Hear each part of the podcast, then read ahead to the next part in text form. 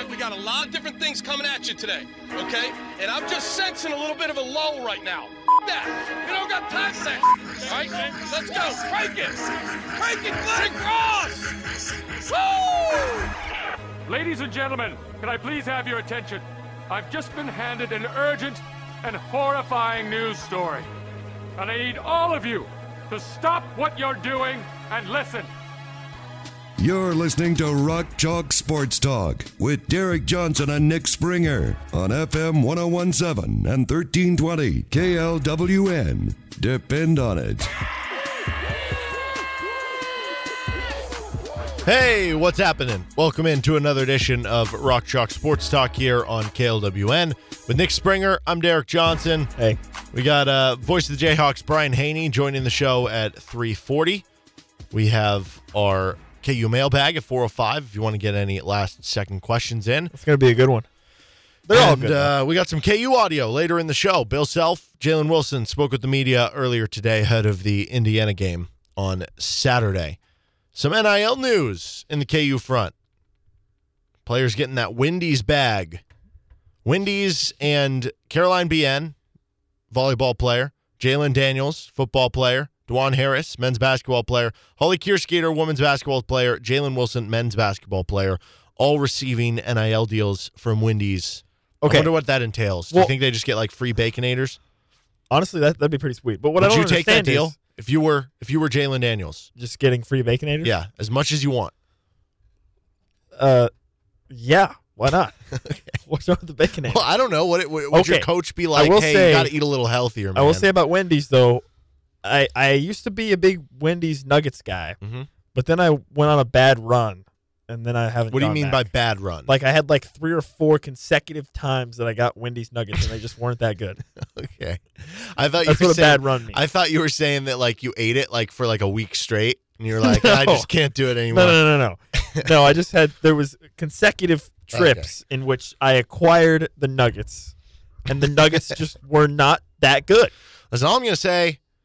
If if any of the players who are I've- sponsored are listening to the to, to this, you have inroads to the higher ups now at Wendy's. Please bring back the creamy sriracha sauce. That's all I ask. That's all I ask. What? Okay, what I understand about this is, so you know they had Dave right, and Dave had his image on the Yeah. Wendy's. How are they going to put all five of them on there Well, I mean, the picture was very big of Dave. so they could just make Just everybody else scale smaller? down, right? Well, that's no fun. Or maybe they because I don't Or is know. it like a rotating thing? well, what you were talking about with the picture of Dave, that was just on the Wendy's on uh, what is that, twenty third? Twenty third, yeah. I don't know if this is in conjunction with all the Wendy's in town. Oh, we have true. at least two, maybe three. There's one on Sixth. There's one right next to us, right, up, right Yeah. next to the station. but is there another one? Maybe, On maybe Sixth? not. I don't know. I don't know. Uh, it, I guess it could be something We are going where to conduct an extensive investigation into where the where the Wendy's are. are. Um, We're going to go locate them. It could be something where I guess like you uh you put a couple on on one of them and a couple on the other one. I don't know. Okay. but yeah, I, I think I'm that's just I'm just thinking out loud here. I mean, well. you It's know. so it's a it's a little less interesting for like to me at least. From I mean, it is important. You you need Jalon Daniels and Jalen Wilson and like the stars of your teams, right, to be happy. But it's almost more interesting to me that um you have the extension here into women's basketball and women's volleyball because Yeah.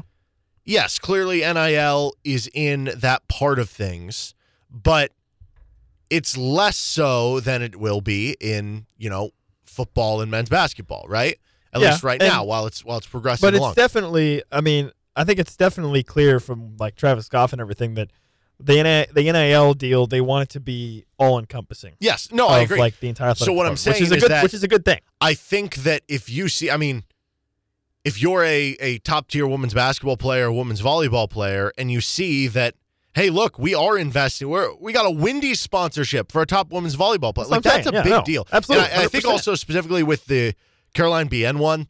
Um, I know. So Caroline Crawford was the stud middle blocker for KU for two straight seasons. Helped them go to the Sweet 16 last year. She transferred to Wisconsin. The, the rumor around it, I don't know if this is true or not. The rumor around it was it, it was NIL fueled. Huh. And so now you don't worry about that with Caroline Bien because No, exactly. Wendy's It's a it's a is here. it's an entire athletics department initiative. Yeah, love every every sport gets in on the action. So you love it. Uh, that's good stuff. Hey, by the way, uh, Bobby Petrino, this is completely different than that. Uh, he's leaving Missouri State to be the UNLV offensive coordinator. The only reason I bring this up, KU's playing, playing Missouri State State, yeah. in the opener next year. So you don't have Bobby So Petrino no more, anymore, no more Bobby Petrino coming to Lawrence. which I think is a good thing because No, it's it's good thing. objectively Okay, because is a good guess football who played? coach. Guess who played Missouri State? him, Guess who played Missouri State this year? uh, Arkansas, They almost lost. And they almost lost. Yeah. That's what I'm saying. They almost lost. So it was a close game. I don't know if they almost lost, but it was a close game. I think they beat them by 11. Mhm. So yeah, that's that's a good thing. More easy FCS schools. Just keep rescheduling Tennessee Tech. All right, last quick thing. Uh, I just this just came across my time timeline. It's from earlier today, but I'm just seeing it now. Okay. Nine plus inches of snow is I saw that, yeah. expected in Buffalo by Saturday night for Dolphins Bills. Yep. I saw that too. Good luck, Tua. Very exciting stuff. Did you see uh, what Mike McDaniel was wearing? Uh, no, oh yeah, A yeah. shirt it's that was yeah. like, "I wish it were colder." Mhm. If they get clowned on in the snow against the Bills, that's going to be a bad look. I hope. Yeah, they're they're all like bundled up. Well, did you see the the report that they had to put in the? You know how they have the bench heaters Okay, yeah. that have the heat and they have the like almost fan type of thing to like spew it out right to keep you warm on the Okay. sideline for the players on the sideline. Yeah. They brought it out for the Chargers game. It was 55 degrees. Wait. In Los Angeles? Yes. That's so soft, man. They're just going to forfeit. That's so soft. They're going to forfeit. Either that or they're. Well, okay. I thought like I thought the benches themselves were heated.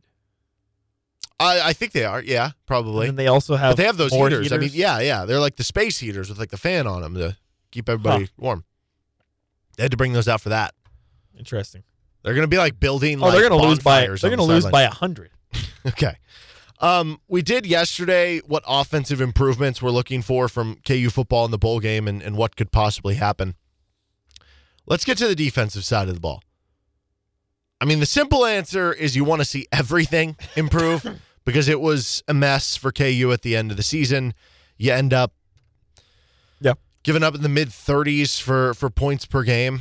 Um, you just want to see everything improve. There wasn't really one thing where you, you say, oh, well, you know, But Derek, mid thirties, that was a massive improvement. it was from last year. It was, yeah, uh, giving up thirty three point eight points per game. That's you know eight or nine points better Yeah, than you gave up last year. It is Yeah. an improvement. I'm I'm not arguing that, and and that is a good sign that it is trended in the right direction if you're looking at it from an overall program view. But there still is a lot to be desired there for this team. Oh, for sure. Um, I guess at the very least, like, and maybe this is a horrible matchup for it because Arkansas has a running back who has over 1,400 yards and their quarterback is a dual threat. Maybe stop the run a little bit. That'd be kind of nice. Or try to. Well, I was thinking about this.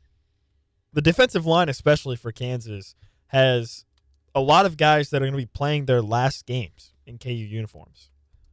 That's where they have the most veteran players. Sam Burke, Eddie Wilson, Malcolm Lee, Caleb Sampson. I would expect that th- that guys like that are going to be even more motivated for a game like this, right? Like it's your last game. You know it's your last game. You're a super senior. You're not continuing your career, presumably, probably, very likely. This is your last game. Leave it all on the line. Leave it all on the field. Right? Yes, I think that's true.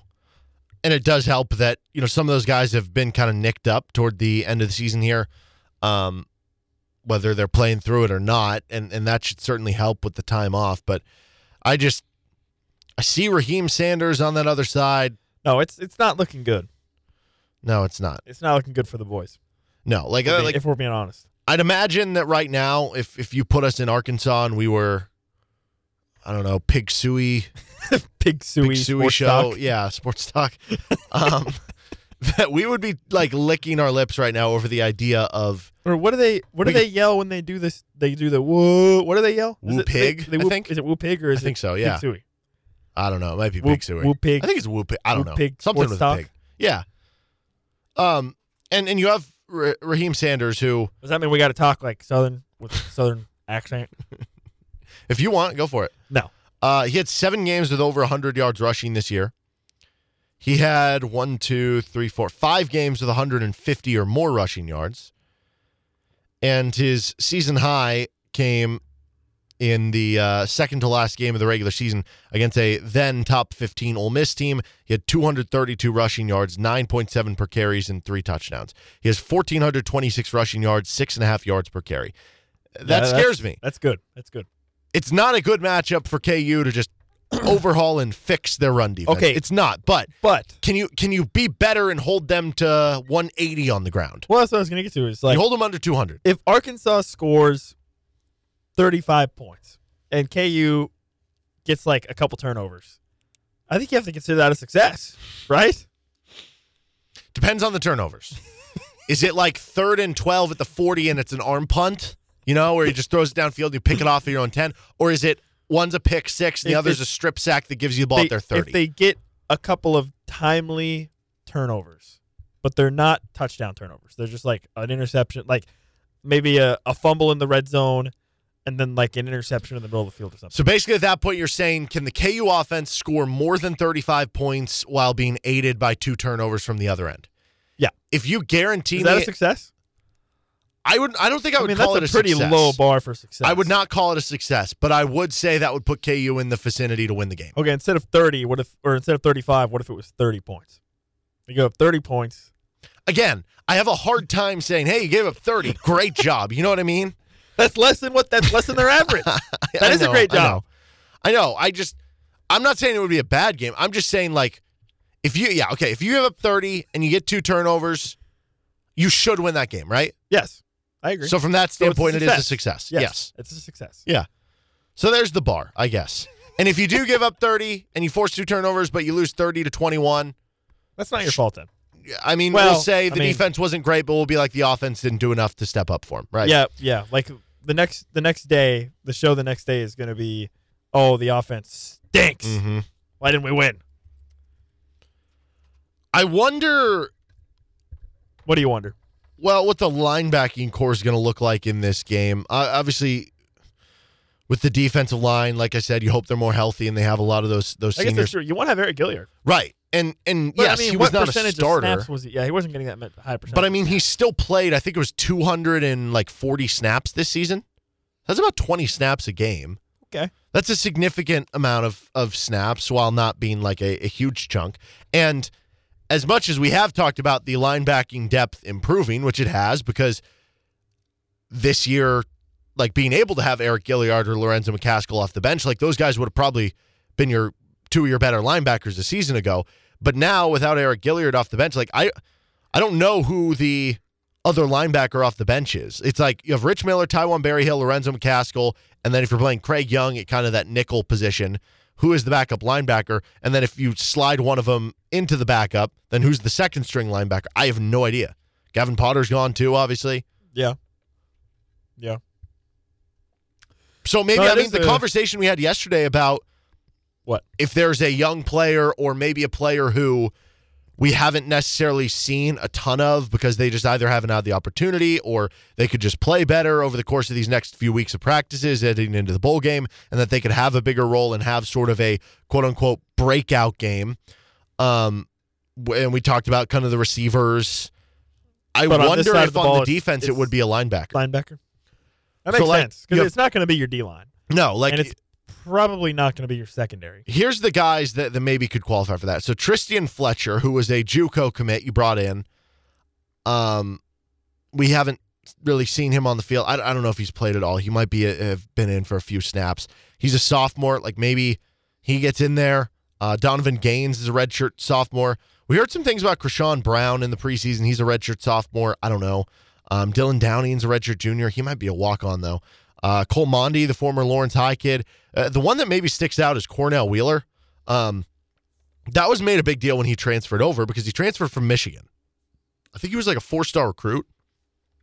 Ended up like redshirting last year. He's a redshirt sophomore. What if with the extra opportunity, he ends up, um, you know, getting a bigger opportunity Making some plays. and he's had last year to redshirt. He's had all this year to learn the system. I don't know.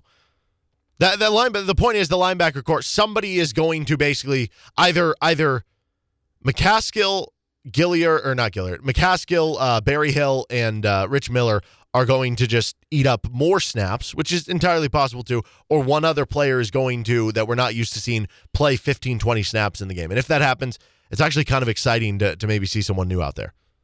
Yeah, yeah. Because like I said, it's not going to be your D line. You got too many veterans, too many guys that that play a lot on the D line, and in the secondary. I mean, with Shad Dabney also leaving, you could have, I guess, another guy step in in the secondary. But even like even before the Kobe Bryant injury, it's not like Shad Dabney was playing really at all. Like he only started playing because of the injury. So that probably wouldn't be a huge factor. And then at the safety position, you've got Kenny Logan, and then you've got Marvin Grant and OJ Burroughs, who have both been playing a lot, anyways. Mm-hmm. Yeah, I wonder if you could see a a big game from one of the transfer, like a Marvin Grant, who it, it Well, took okay. midway through the season to, to become Yeah, more comfortable with the system, thing and now with- you have even more time off. The thing with Marvin Grant is like, I think he had a good game against Iowa State or somebody like that, and then he hasn't really, he hasn't really done anything Mhm. since then. And he and he's kind of billed as like a box safety, extra linebacker type, hard hitting, run stopping safety.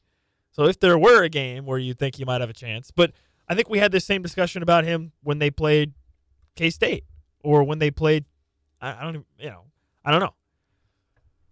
So he's he's had opportunities, and I don't think he's really done a whole lot with it in the second half of the season. Yeah.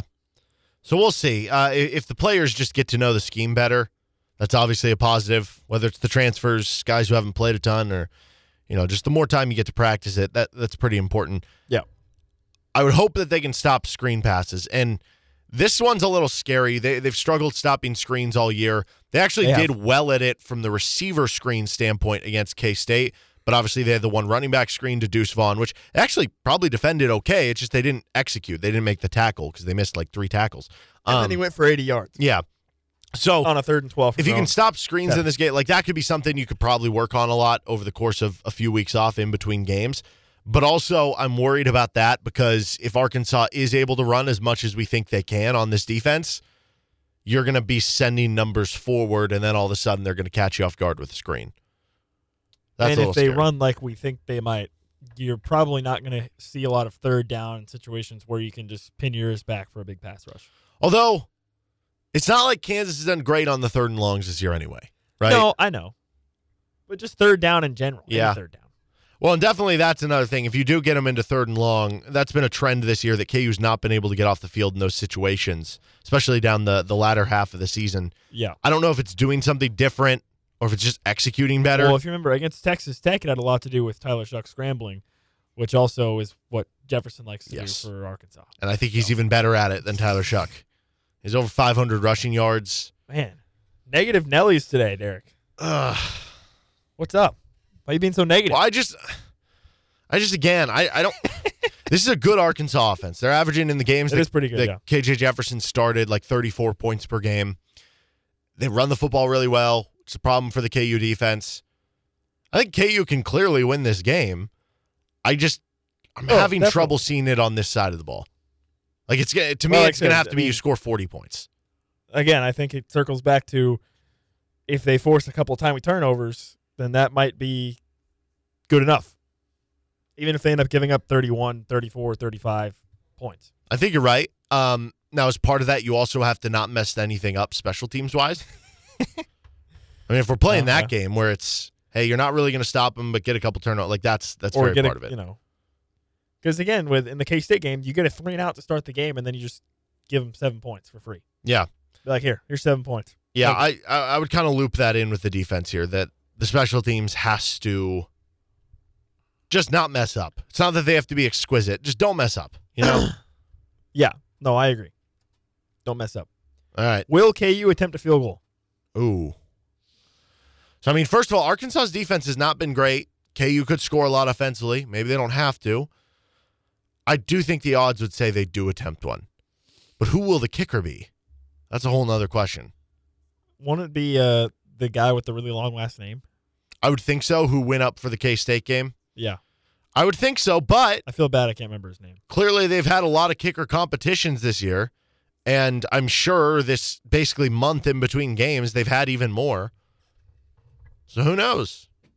Could be somebody new. Could be somebody the same. Is it too late to bring walk-ons? I, I don't know honestly.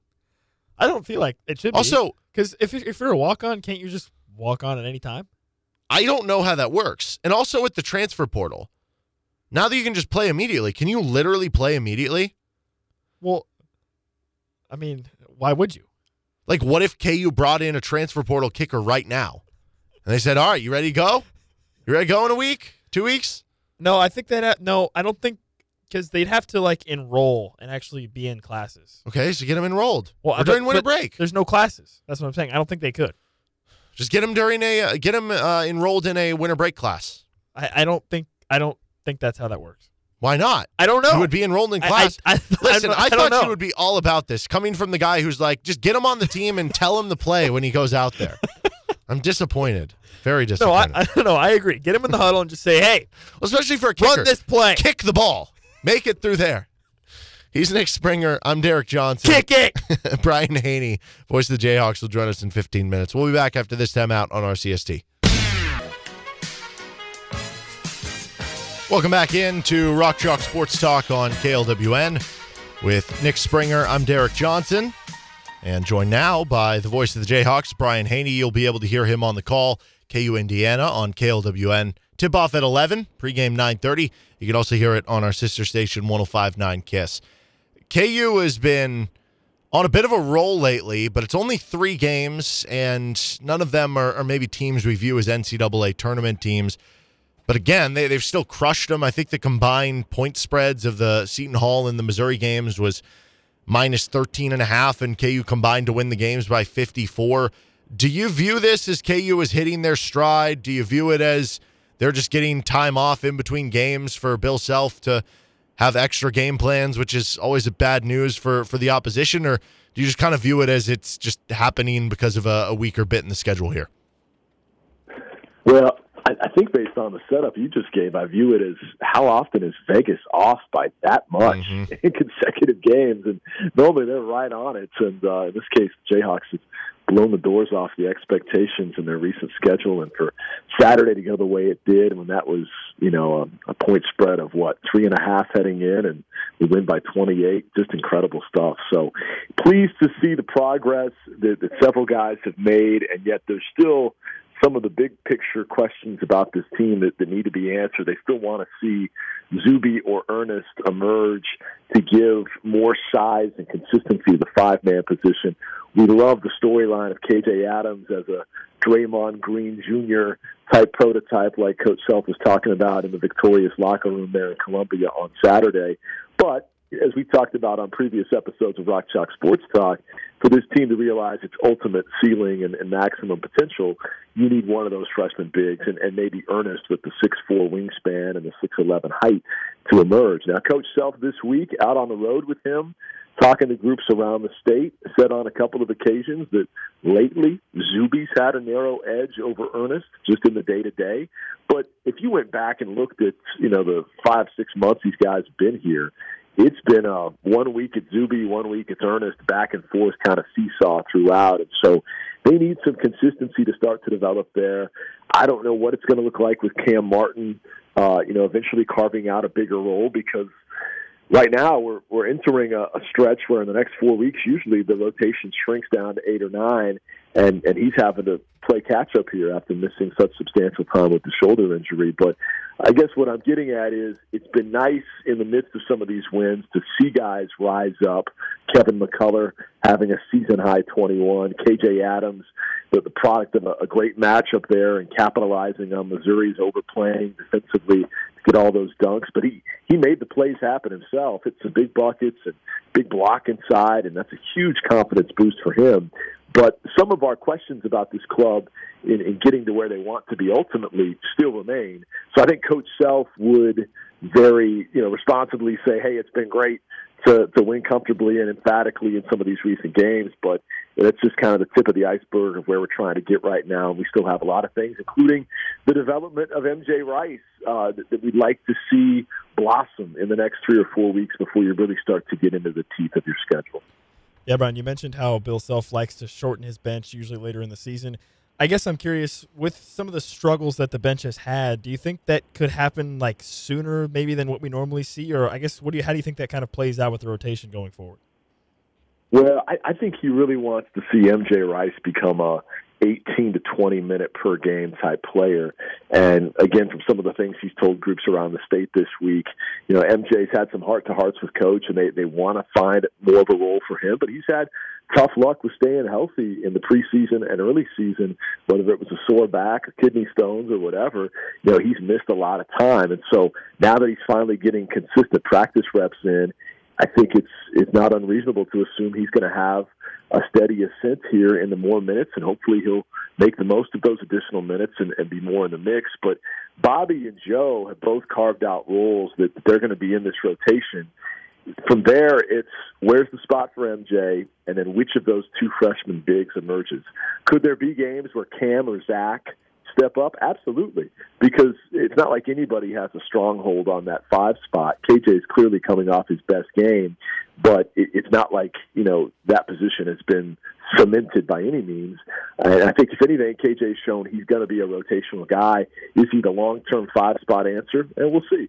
Right now, he, he's got a, a good inside pole position there, but. uh you know, how strong of a hold is it? And then, you know, who emerges at what rate behind him and how quickly, you know, does that person gain more time out there at the five spot? That all remains to be seen. And right now, it's just a matter of consistency that's standing in the way from one of those younger guys with a big upside, high ceiling, starting to get more chances. So I, I think that while he ideally loves the number eight, I just listed, you know, four bench players in Pettiford, Yesufu, Rice, and the winner of whoever the big man backup is that, would get you to nine spots right there. So I don't see it shrinking any sooner, and I think he's going to be hard pressed to get it to eight uh, because I, I really think he feels like this team's highest ceiling and optimal potential has MJ Rice and one of those freshman bigs playing a significant role, not a starting role or a starring role, but a significant bench role.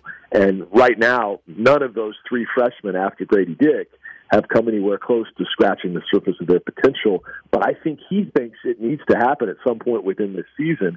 And the good news is, last year's proof that, you know, even though coaches like to shrink the rotation in late January, last year we didn't become who we ultimately were until Remy Martin finally got it going in March.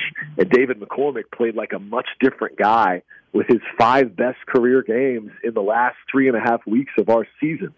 So, you know, a metamorphosis of a rotation or a lineup or whatever doesn't have to tried and true be solved by February 1. It can sometimes bleed a little bit deeper into the season. It's just been typically the case that under Self, usually by mid January, you have a pretty good feel for who those primary eight or nine are.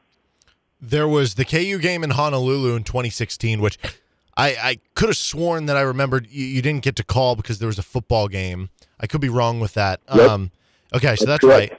And so then I, I also don't know how much you remember from the other meetings in 1993 when we had a, a young Brian Haney and uh, you had the, the 1993 NCAA tournament game. You had the 1993 game in December where Jacque Vaughn hits the shot in Allen Fieldhouse. Do you have a, a favorite memory or, or something around the past series with Indiana? Do I? Do I? Okay. Let me tell you how much I remember 93. I, I, I'm one of those Allen Fieldhouse truthers that actually believes it was louder on Jacque's three than it was T. Rob's wow. block. Did he really just say that? Oh my God! Controversy. I do, and I heard a story this week from somebody that was working the the end of game horn that goes off when the clock hits zero.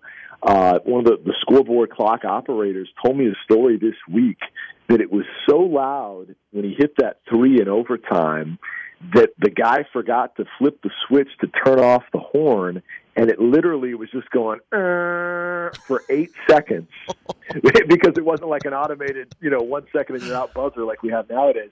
And he forgot to flip the switch. It was so loud.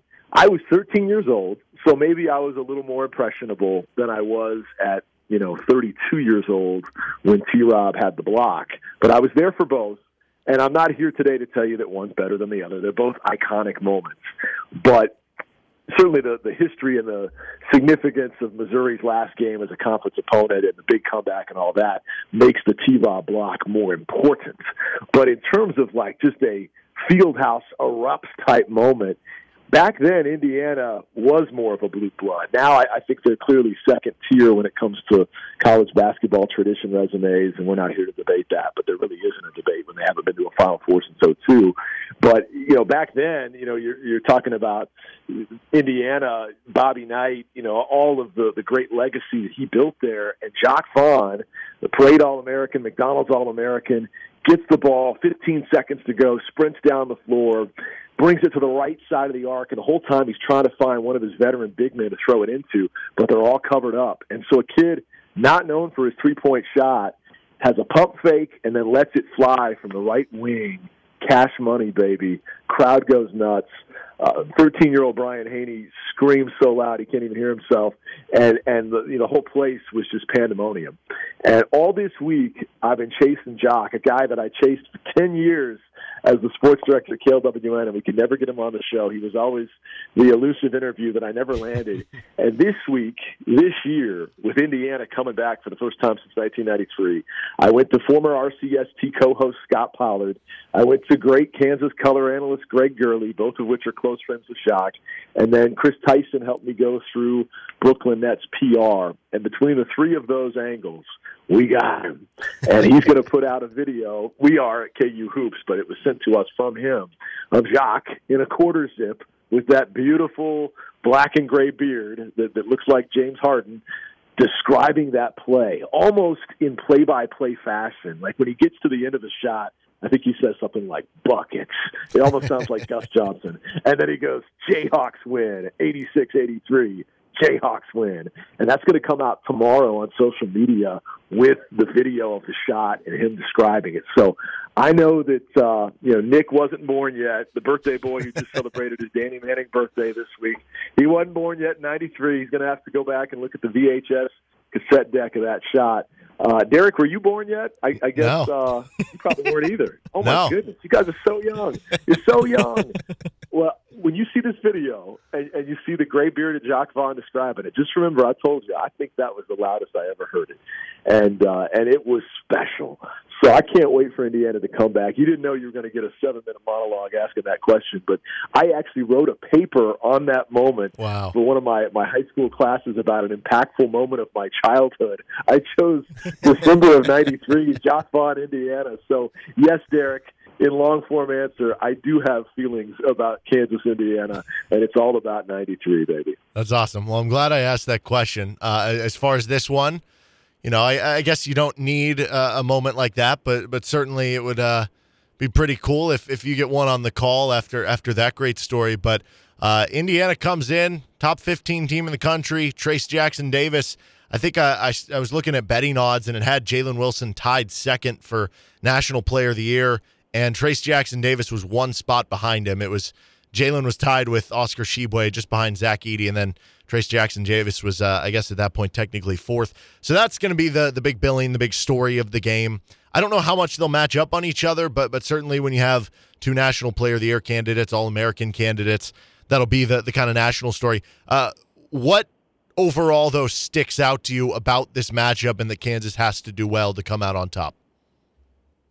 Well, first off, I mean, how lucky are we? We were saying the same thing about Agbaji versus Tshiebwe, you know, just about nine months ago, having two National Player of the Year contenders going toe to toe. And I hate to bring up that game because it didn't go well, but obviously that was a turning point for Kansas that led them to the great title run that they enjoyed. But the fact that faces change, but we've got another National Player of the Year contender and, and potential front runner, and he's going toe to toe with another marquee matchup school and, and individual like Jackson Davis. I mean, that's that's exciting stuff.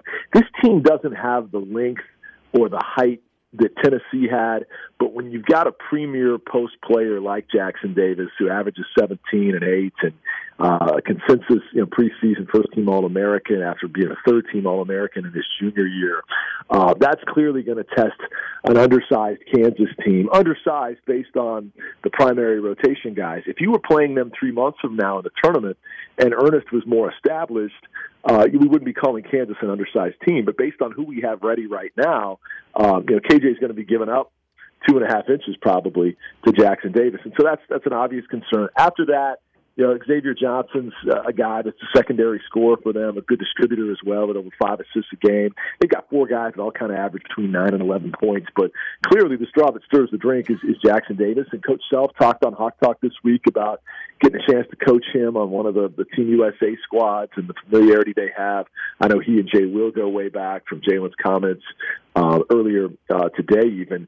So I, I'm intrigued to see that matchup, how Kansas handles the size, because while it won't be what it was versus Tennessee, it's certainly the most polished big man they would have faced all season. And how do they combat that? Uh, buckets won't come as easy, obviously, in this matchup as they did last Saturday when we were just lobbing it over the top of the Tigers defense. So really intrigued to see all that unfold, intrigued to see Coach Woodson and Coach Self go back and forth. And even though I, I kind of you know poo-pooed on the, the last 20 years of Indiana basketball earlier, this is still such a, a proud program. Assembly Hall's an awesome place to get to watch a college basketball game, and there's so much tradition. We respect them a ton. I just, you know, I've been asked this question probably 10 times this week. I just don't see them anywhere near the Duke, Kentucky, Kansas, Carolina, UCLA tier of blue bloods. To me, it's it's clearly in a second tier with your Arizonas and Michigan States and that kind of thing. But uh, they did get us, as you referenced, in 2016, and you know you look at the all-time series, and Indiana has the lead eight six, so we owe them a few. Let's go get one tomorrow. And uh, right before you called, I was finishing up taping pregame with Grady Dick, and I told him a shorter version of the Jacque Vaughn story that I told you. And I said, you know, that was a McDonald's All American freshman stepping up in the moment in Kansas, Indiana, delivering a dagger three. Maybe, just maybe, we could have something similar 29 years later. How's that sound? Then he winked at me and said, I like that. So we'll see. Who knows? Maybe it's not that close. Maybe it is. But uh, we definitely got some guys with ice water in their veins, just as we did back then. And uh, hopefully we see some major drama tomorrow. And, you know, Dick Vitale is going to be on the call.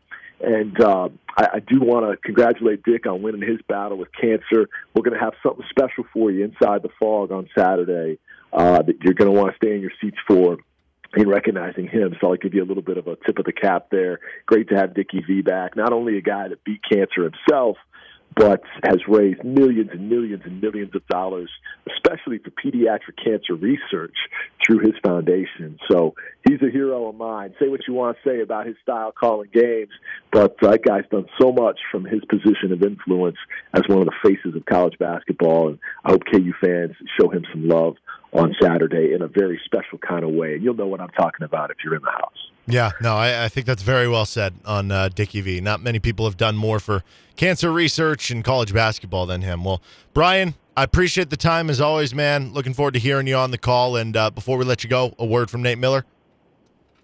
Hey, real quickly, I, I, I learned just how much older I am than the people I'm now working with. Earlier this week, when we were interviewing Dan Fitzgerald, our new baseball coach, and he and I were yucking it up about the famous Tom Emanski videos baseball instructional videos that Fred McGriff kind of cheesily endorsed back in the day. Hall of Famer Fred McGriff, by the way. And there were all these, uh, you know, not millennials, what, what is it, Gen Z kids behind the camera. None of them knew about the Tom Emanski videos that used to air in every commercial break of Sports Center. And I'm sure Mr. 25 year old, and, and I guess you're just about to celebrate your uh, 28th birthday, so you're you're in your Mike Trout year right now at 27 there, Mr. Johnson. You guys probably haven't heard of Tom Emanski either. Nope. But uh, no, I have I do I have seen so the video. Right I have now. seen the video though. Okay, good. I'm glad because uh, this has been just a, an eye-opening week for me. I'm a generational gap, but I don't feel that old. But man, apparently I am. So uh, happy birthday, belated Nick. You're one of my favorite guys, Derek. I hope you know how I feel about you. And I got your, your Christmas gift last week. Oh my gosh, we are so lucky to have these two uh, carrying on the proud RCST tradition and covering local sports on KLWN. Derek, you do a tremendous job. Nick, you're the five star recruit Derek needed. What a tandem. so as we head into the holiday season, please know how much I appreciate you. I love listening. I'm so proud of you both. And uh, yes, my main man, Nate Miller, helping me with my retirement portfolio. There's not much in it, but he's going to grow whatever I got. He'll do the same for you at MillerRetirementGroup.com. Whatever your current investment level is, he'll help you set some long term financial future goals. Check him out today, MillerRetirementGroup.com. Happy holidays, guys. We'll see you in the Phog on Saturday. And, and get ready for some magic, man. I hope we get a, a 93 Jacque Vaughn lightning strikes twice type moment with maybe some big Grady moments as well in the Phog. Awesome. Appreciate it again, Brian. Have a good one. Thanks, guys. All right, that's Brian Haney. Nick, cue the disclaimer. Brian is a paid spokesperson, not a client. Brian does not endorse, and all individuals should make their own evaluation of the firm's investment advisory and insurance services. Investment advisory services offered only by duly registered individuals through AE Wealth Management, LLC.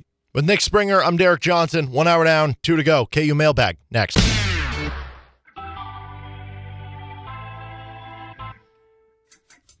Welcome back into Rock Chalk Sports Talk with Nick Springer. I'm Derek Johnson. Four o'clock hour here. Fun conversation there with Brian Haney. If you missed any of it, you'll have to check it out on the Best of RCST podcast, wherever you find uh, your podcasts. And uh, coming up in our next segment, we're going to continue on with our Bowls of KU football past, the 1981 Hall of Fame Classic, which I got a chance uh, earlier today. There was a, a KU men's basketball media availability with Bill Self and Jalen Wilson. We'll get to that audio later in the show. So I had a chance to, to see David Lawrence and, and asked him some questions about the bowl game and, and that season. So uh, we got some got a fun one coming up in the next segment here. But we got to get to our KU mailbag. Before we do that, Venue 1235 is a large climate controlled event space with a catering kitchen, private suite, and covered patio. They are the perfect destination for your next social or corporate gathering, located right off I 70 and five minutes from downtown Lawrence with Venue 1235. All right, into the KU mailbag. First up, this one from Matt. I know Pettiford has been hurt, and Bill is set on him being the backup ball handler. I'm just not sure, even when he's been healthy, that he's effective enough to play many minutes. Is Joe not the better option, all things considered? All right, here's the deal. You can't. You, I don't want you to look at any of the stats. Don't look at any stats. Nothing. Only one thing matters in this discussion. Who is more trustworthy for Bill? Bobby Pettiford. There's your answer. It's it's as simple as that. Now listen. Obviously, Joe brings some some things to to the floor that Bobby doesn't in terms of scoring and whatnot. But at the end of the day, Bill Self, it's just who he trusts, man, and he trusts Bobby. He trusts him to run the offense. He trusts him as a facilitator, and that's just that's just how it is, right? Like like again, I don't know. Do I need to tap the sign again? He's gonna play 20 minutes a game, and you're gonna like it. You're gonna deal with it. Yeah. It doesn't matter, right? And I mean, it would. I think it would take like it would take one of two things. It would take either Joe somehow garnering that level of trust, which doesn't seem possible, or it would take Joe just like scoring so much and so efficiently that he literally can't not be on the floor. Like Yeah, to, I- like Joe would have to shoot like seventy percent from the floor, scoring like twenty points a game for like five straight games. Or Mm-hmm. I don't even know. I don't even know what it would take. So I I understand the sentiment there, but when it comes down to it, you know, Bobby has the trust of, of Bill, and and again, Bobby's a great player. I mean, he's, he's he brings a lot of different skills to the table as well as a facilitator and that stuff, and he's you know a, an extension of Dajuan Harris basically, right? So it's not a knock against Bobby at all, and and Joe, his issue I think is he's probably not consistent enough. Mm-hmm. So, okay, a couple things. One, the the yeah, the thing that Bill Self said at, at his presser earlier today about um, yeah, we'll get to that. when Dajuan can't be on the floor, or, or when Dajuan's not on the floor, we need Bobby out there essentially. Like Bobby has to be on the floor. I, I think this boils down to one thing. Joe Yesufu is being used in his role and is being viewed as a shooting guard, as an off guard. Bobby Pettiford is not. And And that maybe that may be a fair assessment. it may be because Joe might be at his best when he can just be a free scorer, and that would be most helpful for Kansas to have a guy like that.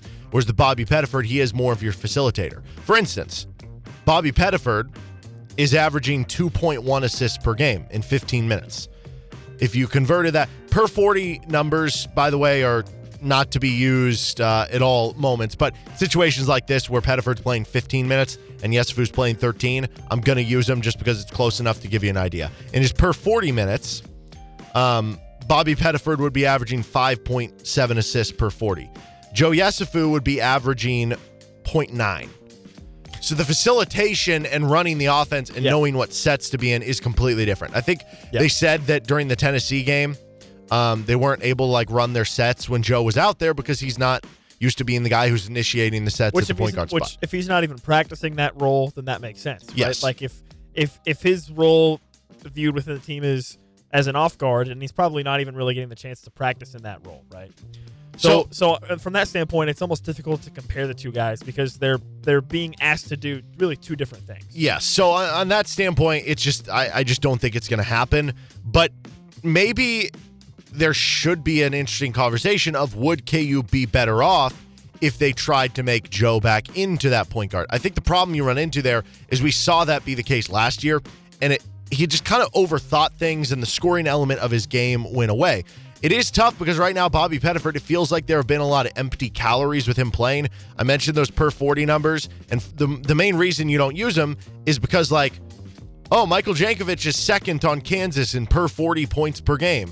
Does that tell you he's the second best player? he's just be limited by playing time? No, there's a reason he's not playing as much. But usually the reason you're told not to use per 40 numbers is because it can increase a, a guy's stats to look too good. Bobby Pettiford is only averaging 7.7 points per 40 minutes, which is by far last among players who have scored. Like Zach Clemence is obviously, you know, well below that. Uh, but the only players lower Kyle Cuffe, Cam Martin, Dillon Wilhite, who have played, I don't know, a collective like five minutes. or something, right? 10 minutes. Um, so you're not getting a ton of production there and you need more. I don't expect it to change, and I do think their roles are different enough that it's not a conversation of this guy or this guy. I think they're different enough that that they're kind of different paths. But yeah, if, if Bobby Pettiford continues to have games where he has, you know, zero points on 0 of 1 shooting with one turnover and one assist, is he really impacting things enough to make you not think that the Yesufu might deserve a shake at point guard? But again, we saw that last year and it didn't really work out for him. He seems I- to be doing better in this role. So I don't I don't know. I do kind of agree with you on the sentiment of it's. I don't think it's really fair to be like one or the other, just because they they are being asked to and are doing different things Mm-hmm. right now. This one from Larry. Real tree or fake tree? Oh come on, man! Real tree all the way. Come on, gotta get a real tree. Listen, I have very fond Christmas memories of my family. My family always, my mom and dad always believed in going and getting a real tree. In fact, sometimes they would literally take us to the tree farm and make us cut it down, like actually go cut the tree like down. you specifically cut it well, down. like I would be there. Like my dad would probably be the one doing it, but like I remember as a kid, I would go and we would do it as a family. Like the whole family would go in the car, we'd drive to the tree farm, we'd walk around the tree farm, find the one we wanted, and then we'd literally cut it down and take it back. So you know, the real tree I think is the best because then you take it home, you get to decorate it. You know, it's exciting and everything. But I will say, you know, there are exceptions. Like if you if you are a renter, or you live in an apartment or something, I think a fake tree is perfectly fine. Or if you don't have a family necessarily, if you don't have a large like, because like to me, I don't have a family right now. Like obviously, I'm you know I don't have any kids or anything like that, so I'm not gonna get a real tree like for my own uh, my own place because I don't I'm not going to. so you're just no tree. Right now, I'm no tree, but I'll probably. I mean, I don't know. I might. I don't know. That that's that's beside the point. The point the point is like, I I my view is real tree, hundred percent. If you have like a family with kids, you know, because the kids can decorate, it's fun. Everybody, you know. But you can still great. decorate a fake tree. but it's not the same.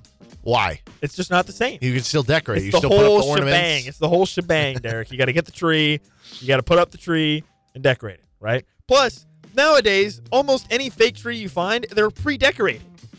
I've never seen one of those. No, that's interesting. You never seen a pre-decorated tree? No, I haven't. Fake tree? I guess that's the new thing.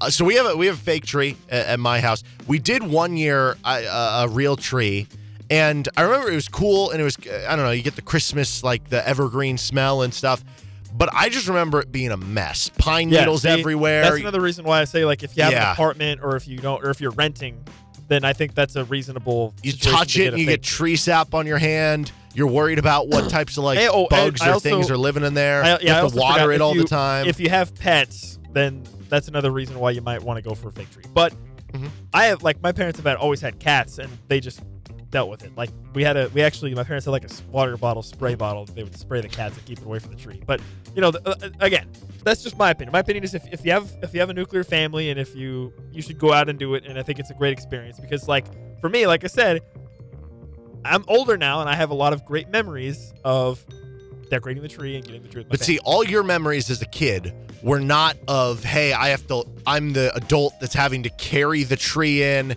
and I'm the one cutting it Well, out gonna- in the I'm cold the weather, one doing that and I'm eventually. strapping it on my car. Your what uh, fun memories are? Oh, look at that guy putting the tree on our car, and let me just Yeah, put the ornament on it it. and I know, stuff. but that's the easy well then, job. okay. Well now when I now have that you're an adult, when it's I, hard. I'm gonna do this. I know when I, when I have kids and when Not I have a family, fun. I'm gonna be like, all right, let's go get our tree. You know.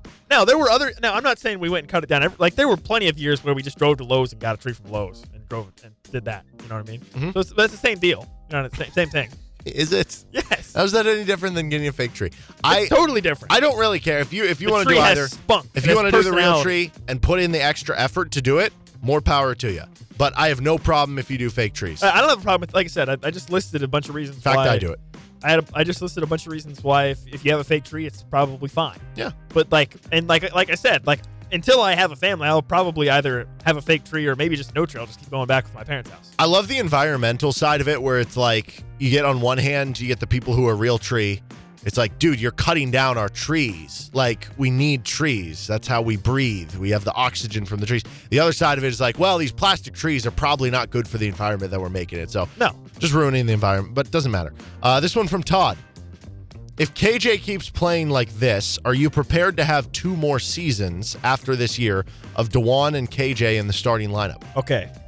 This this question made me have visions. I had visions. I went to 2024. Of sugar plums. I had dancing visions. in your head. The visions were Bill Self salivating over the idea of having a, a more developed Ernest Udeh at the five, KJ Adams at the four, and now he can shoot it a little bit. Harris at the point guard, and every single possession is just a post up and or lob. so if that's what you're ready for, that's what you're gonna get. And I can tell you, dude, Bill Self is like, you know, you're going to sleep. It's uh, yeah. Instead of having visions of dancing sugar plums in his head, Bill Self is having visions of sophomore year Ernest Udeh posting up along with KJ Adams doing post stuff too, and Dajuan Harris lobbing it to him or posting up every possession. Yeah, there, there is a serious question moving forward if that is the thing about what the spacing would be there. But who knows? Maybe with another year seasoning, KJ does I mean, is that develop is that not bit of a exactly what Bill game. Self would want? Maybe. I, I that's just uh, that's not a lot of spacing out there. But again, I'm just you know, telling you what he- I'm just telling you what he the Time. Um, plus, you never know who's going to stick around, who's not. But yeah, I mean, in the, in the case of Dajuan and KJ, even if they continue to play really well, which they have been here, neither one of those guys is is really popping up on mock drafts, right? No, no. to where yeah they very much could be in tow for another two more years so yes on one hand it definitely makes it so that you have to get unique with your roster construction like you can't just go out if that is your starting lineup with kj ernest udeh and, and Dajuan telling you what harris next year i know then you have to make sure your number your, your shooting guard and uh, small forward have to be elite level shooters, which is fine now because right now you have They have Grady, Grady Dick Dick, and Jalen Wilson and Kevin McCullar have been shooting good from Yeah. three, right? Yeah. Shooting well. Um, so that it just puts more emphasis and stress on, on you being able to do that. But having guys who are veterans, those tend to be the best teams for Bill Self. Knowing that these guys are playing well right Yeah, I now mean, and could who- be here for another couple Look, more years, that's just exciting. won. Look who just won the national championship. Oh, a veteran team. Mm-hmm. This one from Jayhawk for life.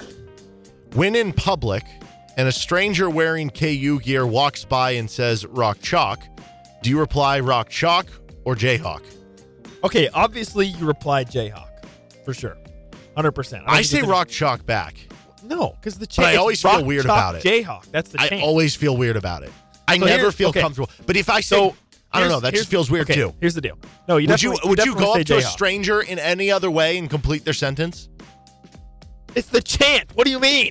Well, I don't. I don't understand. But what, maybe where's, he's where's saying rock disconnect? chalk. Maybe he's saying Where's the disconnect? You can, here? but you say rock chalk without You saying can say Jayhawk, it right? alone. Yeah, That's what I'm saying. It's the it's it's it's the So chant. how do you know they're not doing? What if they're not doing the chant? What if they're just saying it? It What doesn't matter. Rock chalk. It doesn't matter. It They're a does, stranger. because then I could say rock chalk back because they're both standalone, and we're basically say acknowledging to each other and saying to each other rock chalk. No, you say Jayhawk. The response is Jayhawk. I disagree. I think this is rock chalk. No way, man. it's like if No I way. say if I say hello, you don't say goodbye. We're if we're strangers walking past each other, that's fine.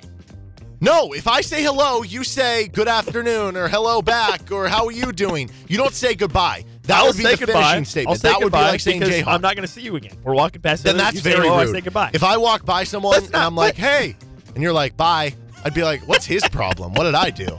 Okay. The- regardless of what you say, which obviously you say Jayhawk, but set that aside for a second. the issue that I ran into is a large majority of the time, I will forget that I'm wearing KU gear. And so I can't tell you how many times I've been in like an airport or something, and somebody walks up to me and says, or walks past me and says, "Rock Chalk," and like I have to like process, like, what? Why did they just say that to me? Oh, right, because I'm wearing K stuff. And then usually by then they're like already past me. So then I, I, I honestly, I don't even say anything because I just, I, I just, I, there's a disconnect. I don't realize it because I forget that I'm wearing stuff. Oh yeah, I've, I've for sure had But- the awkward encounter where somebody says it and then you just say something random. Like I, I think I've said thanks before as like a response. But I will say, you know, going to Memphis, there's going to be a lot of K fans. I'm going to be locked Okay. in. I'm going to be locked in. Okay, if anybody sees Nick Springer in Memphis, which I don't know if you know what he looks like because we're on the radio. That's but anyway, point, yeah. if, if you see him in Memphis and you say rock chalk to him and you catch him saying anything other than Jayhawk, please report to me. Last one from Jason. You can combine any two KU basketball players to make one mega player. Who do you go with? All right. So, I would, I would we- assume for the sake of this, and are I think it'll make it more interesting. If you combine the players, you now lose like the the players other- you combine. You know what I mean? Okay, no, that's fine. So like if I combine Dajuan and Kevin McCullar, I don't have the mega Dajuan McCullar in addition to both those no, players, right? sense. So are we, are we doing just this team then? Yes, this- yes. See, because it's interesting because that, that rule makes it interesting because you don't necessarily want to use up two of your best players, right? Because you could say, Yeah. but imagine, I would want to. Com- I think. I think your best option for this team would be to combine like KJ and Ernest. I was gonna. That would actually be really good if you had KJ's everything with like Ernest's length. Exactly. I mean, that would be a dominant center. That would Yes. be one of the best centers in the I think- country. yeah. I was gonna say, what if you combined Grady Dick with Ernest Udeh? You had Ernest What, length. what would that even look like? Victor Wembanyama, but shorter? Seriously. Imagine Ernest Udeh able to come off screens and just square up and be a 45% three point shooter. Now, on one hand, I don't know if Bill Self would love his center shooting that many threes, so maybe that's No, not the yeah. good fit. I think KJ and Ernest is a better option because you get you get a super crazy high motor center who can play 35 minutes a game Mm-hmm. and run really really well, and he's tall. Now the pro- now I, I think when you, the problem with combining those two guys is you still don't have a really a post game. No. What if we combine Cam Martin with MJ Rice? So that now we still have all our productive starters that haven't been touched. Okay. And now we have we add in a six, MJ's athleticism, athletic, fast right? guy. Ability and wing with Cam Martin's touch and shooting. And height, I guess. Yeah. Then you Well, okay, immediately go then- from we have questions about the bench to we have a superstar coming off the bench. Well, wouldn't he just start over KJ? Maybe. Wouldn't MJ Martin? I don't know what over, position that guy would be. Wouldn't, Uh, wouldn't MJ Martin just start over KJ? yeah. or Cam maybe. Rice? Possibly. I don't know. Um, what if we combine Joe Yesufu and Bobby Pettiford? Back to the first question. that would eliminate this whole argument Yeah, I about. know. I know. There you go. Then You it's obvious. Joe's just- scoring and shooting. play the guy. Bobby's facilitating. Could that guy supplant Dajuan as a starter? Uh, no, no, What? I don't think so. I think Dajuan's too good. Um, Even if he's scoring a bunch? yeah, I, I do honestly. I keep going back to. I just want to combine Grady Dick with something random, just to make it like an amazing No, player who yeah. shoots really well. Yeah. I mean, you could do Grady Dick and MJ Rice. Well, what about Grady Dick and KJ Adams? You have this six-seven burly wing who is the most athletic player on the court, one of the strongest, and now he's just popping threes on everybody. But is that better than Grady Dick and Ernest Uday? I don't know. Yeah, I mean, I think it could be. It's more of a If you do, switchable if you do Grady Dick and MJ wing. Rice, then you just have el- electric speed with in crazy hops, a guy who is going to go out in transition and make insane plays, and also shoot a ton of threes. But imagine if you did Grady and KJ, you could start MJ Rice and have the five wing lineup where you have shooting all over. I mean, uh, that'd be remarkable. I don't know. There's some fun answers there. I like that question. Thank you, Jason. That was a good one. That was a good one. Thank you to everybody who uh, submitted a question this week. If uh, you want to submit any questions, you can hit us up for next week at RCST1320. You can find uh, Nick at Nick Springer29, myself at D Johnson Radio on Twitter. With Nick Springer, I'm Derek Johnson. This is Rock Chalk Sports Talk. We continue on with our bowl games of KU football past the 1981 Hall of Fame Classic next. Welcome back into Rock Chalk Sports Talk with Nick Springer. I'm Derek Johnson. We uh, continue on with our bowl games of KU football past with the 1981 Hall of Fame Classic. Our last bowl was the uh, 1975 Sun Bowl from yesterday. So Okay, so why? I'm confused. Why this is the Hall of Fame Classic? Why isn't like Why isn't it like a The Hall of Fame Classic Bowl. claim you know? or the Hall of Fame Bowler. like what's what? I'm confused here. I don't know. It was a bowl game, but yeah, for whatever reason, they got to call it the Classic as opposed to a bowl. That's dumb. I mean, they don't call the. I know this is a little different, but the national championship. That'd be funny if they called it the National Bowl. You know, Yeah, but the na- but like the national championship, it's played at the Rose Bowl, hmm or it's played, you know, or it was, was I mean, wasn't the national championship in the BCS era? Wasn't it just whatever? yeah, bowl? yeah. They they rotated the different, you know, the Fiesta Bowl, yeah, the Rose exactly, Bowl, yeah, right? exactly, exactly. So it was still like a bowl, quote unquote, sort of. Yes. So, well, anyway, So I'm just whatever the I'm- reason. we're just starting this off. I'm just I'm I'm irrationally upset that this is not a bowl. Well, it's no longer a bowl, so you don't have to worry about it. But uh, they make the 1975 Sun Bowl. Year after they went six and five in 1976, did not make a bowl. There weren't as many back then. Wouldn't have another winning season until this year in 1981. Don Fambrough at this point had taken back over as head coach. So it was Don Fambrough for stint one, and then Bud Moore took over for the 1975 Sun Bowl, which uh, uh, leads them to that season with like the Veer triple option or whatever. Then Fambrough takes back over for his second stint. And this was his third season back in his second stint, his seventh overall as Kansas head coach.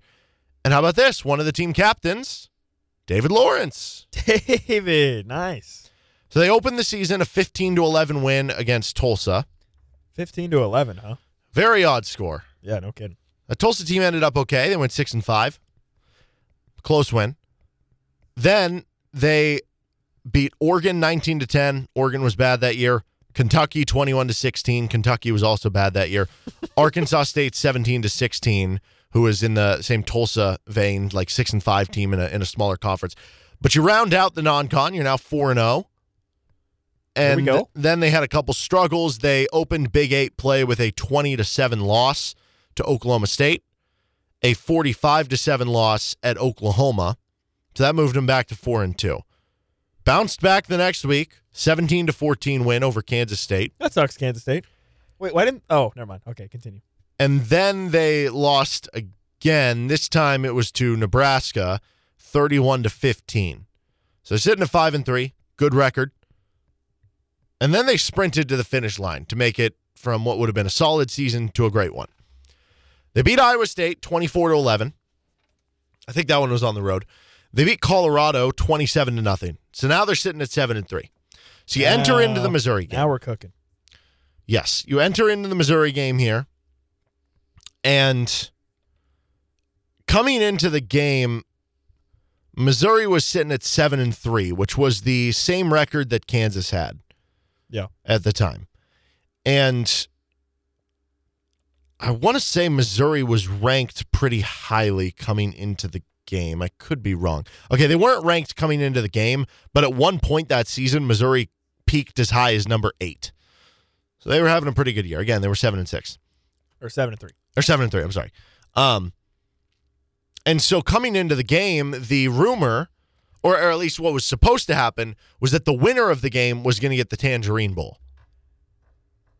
Missouri somehow finagled their way into getting the bowl invite Dude, before the game. I'm so sick and tired of Missouri having all this sway of, oh, we, we get to choose what bowl game we're playing in. Oh, we're Missouri. I mean, Give to me be, a break, man. Come on. to be fair, we have the the whatever it was 1960 or 1961 season where uh, I think Missouri got it uh, got the bowl game despite you know KU should have gotten it, but then the And they next year snubbed. KU got Yeah. it despite Missouri probably should have gotten it. Yeah. And then you have the the 08 Orange Bowl that you could argue Missouri could have got that it. So doesn't fit it's gone my, back that and forth. It doesn't fit my narrative. Well, nonetheless, that team was obviously very upset about it, as you'd imagine. And Don Fambrough hated Missouri to begin with. I'm sure he got the team very pumped up. And in fact, as I mentioned earlier, I chatted up with uh, David Lawrence before the show, and he So, said, "Yeah, Don was- Fambrough was Where was this? Where was Pretty that into game? it. Where was that game played? Was it at Missouri or was it at Kansas? Um, it was at Kansas." okay, in Lawrence. Yes, in lovely Lawrence.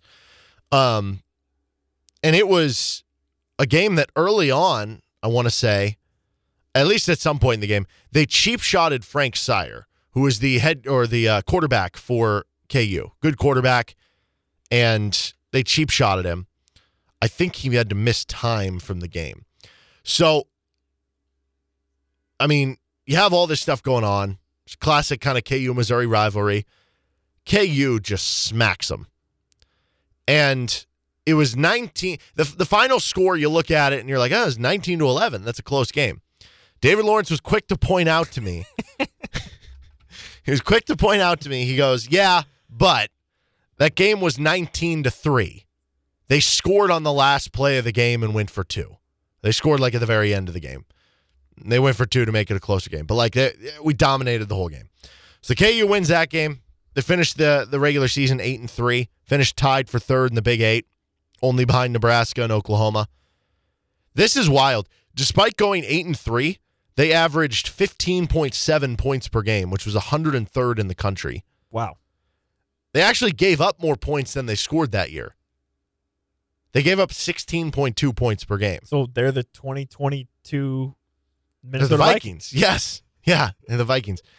They win all the close ones and they just had a couple, you know, the, the 45 to 7 loss to Oklahoma, the 31 to 15 loss to Nebraska. Like that'll get you there. Yep. Uh, but still, I mean, defensively, you go up 16 points per game. That's really strong.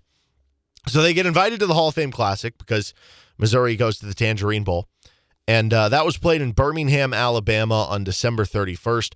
The opponent was Mississippi State, who entered at 7 and 4 after they finished third in the SEC, which, like, looking now, you're like, wait, they finished third in the SEC at 7 and 4? That just sounds so foreign. Obviously, the Oh, SEC was a lot different then than it is now with Yeah. you know, you have schools joining, but um, we've had a lot of these other bowls that had controversy throughout the bowls. This one didn't start with controversy, but maybe some bad luck or bad football for KU.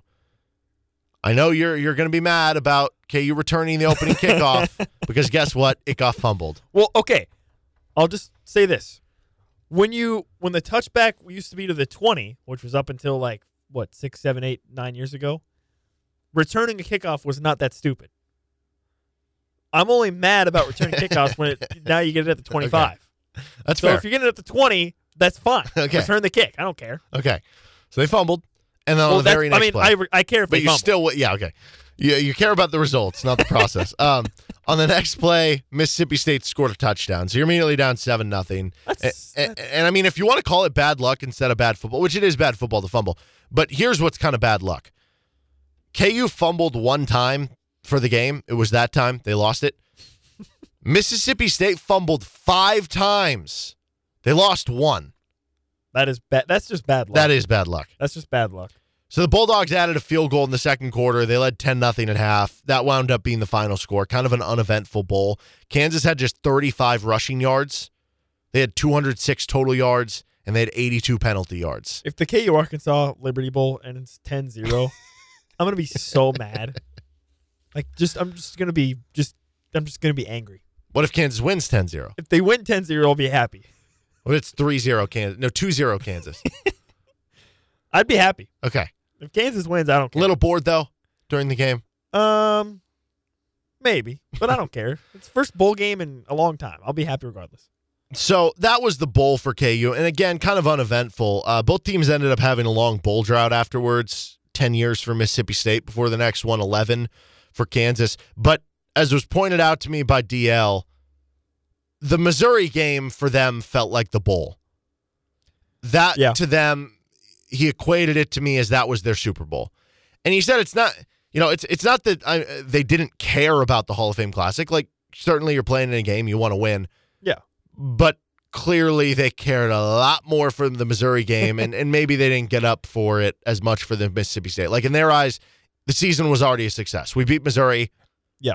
We went eight and three. We made a bowl game. Like who cares what happens here? You know. Um. I mean, I'm hard pressed to disagree with that. Yeah. So then Don Fambrough would coach one more season, the the following season, and then he would retire. Obviously, David Lawrence went on to big things. I think that team had John Hadl as their offensive coordinator. Some uh, cool tie-ins for that team. So uh, our next one is going to be after that 11-year bowl drought. That'll be in tomorrow's show. We'll do the 1992 Aloha Bowl, which will be the first of back-to-back Aloha Bowls. And that'll probably start to get into when a lot of people remember starting to watch KU football. So Not us, That's obviously. We weren't alive for that, but. All right, he's Nick Springer. As Brian Haney pointed out. yeah, I'm Derek Johnson. We're going to take a time out. When we come back, switch gears, talk a little college football. This is RCST.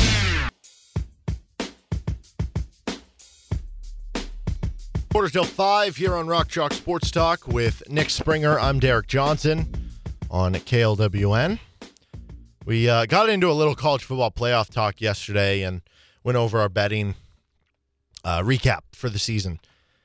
And one of the things we talked about was the the blowout potential of the two games. Yeah. I wanted to do a deeper dive into this because it feels like something we just say as a sports community all the time, like, "Oh, every game's a blowout." Oh, they all suck. All the But- games suck. What if we actually look at it and tell you how many of them do suck? And honestly, it's more than I thought. Really? It is more than Wow, I rare. thought. Usually, it would be like most years, one of the two games sucks and the other one's like okay, and then occasionally we get a good game. But Yeah, it is but like No, that's not even the case, is it? No, no, overwhelming majority. Here are the completely. I, I I tiered them into three lists. We have the complete one-sided games. We have the So kind of the, the complete sucky game. yes, the the in-between games where it's like it feels kind of like close. this team's gonna win, but it's close-ish that maybe they could make a run. And then we have the close games, the actual good games, right? Yeah. So here's all the one-sided games, and, and tell me if you want to move any of these into the the kind of middle tier. Okay. 2015, Oregon beats Florida State 59 to 20. Very That's clearly one-sided, right? One-sided, yeah. 2016, Clemson beats Oklahoma 37 to 17. I don't really remember that one. Was that It was a I mean, boring Baker, game. But was Baker the quarterback for Oklahoma? I guess. Um, I think that was like Baker's first year. That was not. uh Actually, that was in I think 2015 because it was a December 31st game. Uh, but yeah, Oh. I, that was not Baker's uh, Heisman year. I think he won the Heisman the next season. Um, but Clemson. I mean, it was Deshaun Watson. Oklahoma was winning at halftime, so I don't know. Maybe I could count that one in the mid because they were up 17 to 16 at halftime, and then Clemson scored, dominated. went up four, uh, 14 points or, or something in the uh, the third quarter. I'm fine with that. They led a 23-17, then 30 to 17 with four minutes left, and then they scored early in the fourth quarter to go up 37-17. So the last 10 minutes of the game, it was a 20 point game. Yeah, I'm fine with that. Okay, so that's one sided. Uh, 2016, Alabama beat Michigan State 38 nothing. Dude, Alabama beat Michigan State so bad. I don't remember Michigan State being in the playoff. Uh, 2017, this could count for like a mid game if you want, but it was a never really a game. It was just a game that the score was it, it was Alabama 24, Washington 7 in 2017. Washington never had a chance in that game. so this would have been Jake Browning, Myles Gaskin. Mm-hmm. They had those good corners. Yeah, Um, I think they had those two good receivers, right? Was it like John Ross and uh, yeah. John Ross and uh, Dante Pettis. Yep. That was a good Washington Pretty good team, actually. They never had a chance in that game. 2017, Clemson beats Ohio State 31 nothing. Clearly a one-sided game. 2018, I don't remember this game super well, but it was the year that Alabama got the 4 and Clemson was the 1 and Alabama beat them 24 to 6. It was a 10 to 3 Yeah, game at half. I don't really remember much of that game. Bama either. was up 24 to 6 at the end of the third quarter. I, I feel like it was pretty one-sided. I remember that being the uh was the quarterback's name? Kelly Bryant maybe for Clemson. He couldn't do anything against the Alabama defense and then that's why the next season they um I guess went to to Trevor Lawrence. Well, I just looked up the ESPN story, and in the story, the headline is Alabama dominates. Okay. There we go. Yeah, we should just base it on the headlines. 2019, Clemson beats Notre Dame 30 to 3. Clearly not in the game. 2020, LSU beats Oklahoma 63 to 28. Clearly not in the game. 2021, this this score sounds closer than I remember the game being. I just remember Najee Harris like hurdling someone from Notre Dame, but uh, Alabama won 31 to 14. I want to say Notre Dame like scored late. Yeah, Yeah. Alabama was up 21-7 at half, 28 to 7 after 3. It was 31 to 7, I think, and then Notre Yeah. Dame got a garbage touchdown. So that's Okay, clearly that's one-sided. Yeah, that's fine. 2021, Ohio State beat Clemson 49-28. That score is closer than that game was. That was the game Justin Fields was just throwing all over Clemson. They had no chance. 2022, Alabama beat Cincinnati 27 to 6. That's kind of like the Washington one. Like the score, it was never like super out of hand and defensively they were able to keep up with them, but they All couldn't do anything that game was the Cincinnati punter just going nuts because he had an elite punt. Do you remember that? no. The Cincinnati punter, he just went. He went That's great. crazy. He had like a, a a long punt, and he was just like absolutely celebrating out of his mind. And then, see, that's not a good thing if that's your one memory from the game. Uh, 2022, Georgia beat Michigan 34 to 11. So none of those games, all of them were. Uh, you want to hear? Okay, going back to this uh, Alabama Clemson game from 2018, just because I have it pulled up. You want to hear Kelly Bryant's stat line for that game? Yeah. 18 of 36, 124 yards, two interceptions, no touchdowns. That's tough. I want to say like an Alabama player, like an interception. at That's the goal crazy line because they had they had Travis Etienne Mhm. and Hunter Renfrow, Amari Rodgers, Ray Ray McCloud. Like that's a pretty that's a pretty good team. So the next tier of games, steamrolled. which is kind of the the middle tier of like, yeah, the other team was kind of in control, but you made it interesting enough. I think you probably could argue that going back that the Clemson Oklahoma game could be here if you're we're putting this one here, but also so the final score on this one. It seems like a close game, but I'm looking back at the box score and I'm wondering if I should just put it in the one sided. it is 2019 Alabama Oklahoma. The Okay. final score was 45 34. Kyler Murray went off in that game, and that's a game you would think, oh, 45 34 sounds like an okay game. It's high scoring, back Pretty- and forth. Pretty close, yeah. Alabama was up 28 to nothing. Oh, Oklahoma crawled back to make it 28 to 10 and then eventually it was 31 to 10 at halftime. Oklahoma went 10 unanswered in the third. So I guess it was an 11 point game headed into the fourth quarter. But Alabama went up Alabama never let it be a single digit game. They went up 38-20, Oklahoma made it 38-27. They went up 45-27. Oklahoma made it 45-34. Then Alabama ran the clock out. So even then, I guess we can consider it a mid-tier, which is just what we put it as, but it's probably leaning closer to being a one-sided game. oh, That is a lot of games. like every game. So you might be wondering, well, how many does that leave? That Very leaves few. Three games that were actually good. You have 2015, the very first year of the playoff, Ohio State, Alabama. That was a great game. Ohio State wins 42 35, pulls the upset. 2018, the Georgia Oklahoma game, which that might be the best game we've had uh, of any of the semifinals. 54 48 at the Rose Bowl, went Yeah. to overtime. Yep. And then 2020, if if you're not picking the the overtime game, it'd probably be this one. Clemson beats Ohio State 29 to 23. So you've had three close games. The playoff has been around since 2015, 16, 17, 18, 19. Oh, and 20, we're going to expand. So we have eight playoffs that gives us 16 playoff games. Only three of the 16 playoff games have been good. Oh, and by the way, we're going to expand. Let's expand, guys. Oh, good idea. Good idea, I don't know. We're all going to watch it anyway. Let's watch UCF lose by 100 to Alabama. But I guess it can't hurt, right? Uh, I mean, Like, what's the difference? They're blowouts anyway.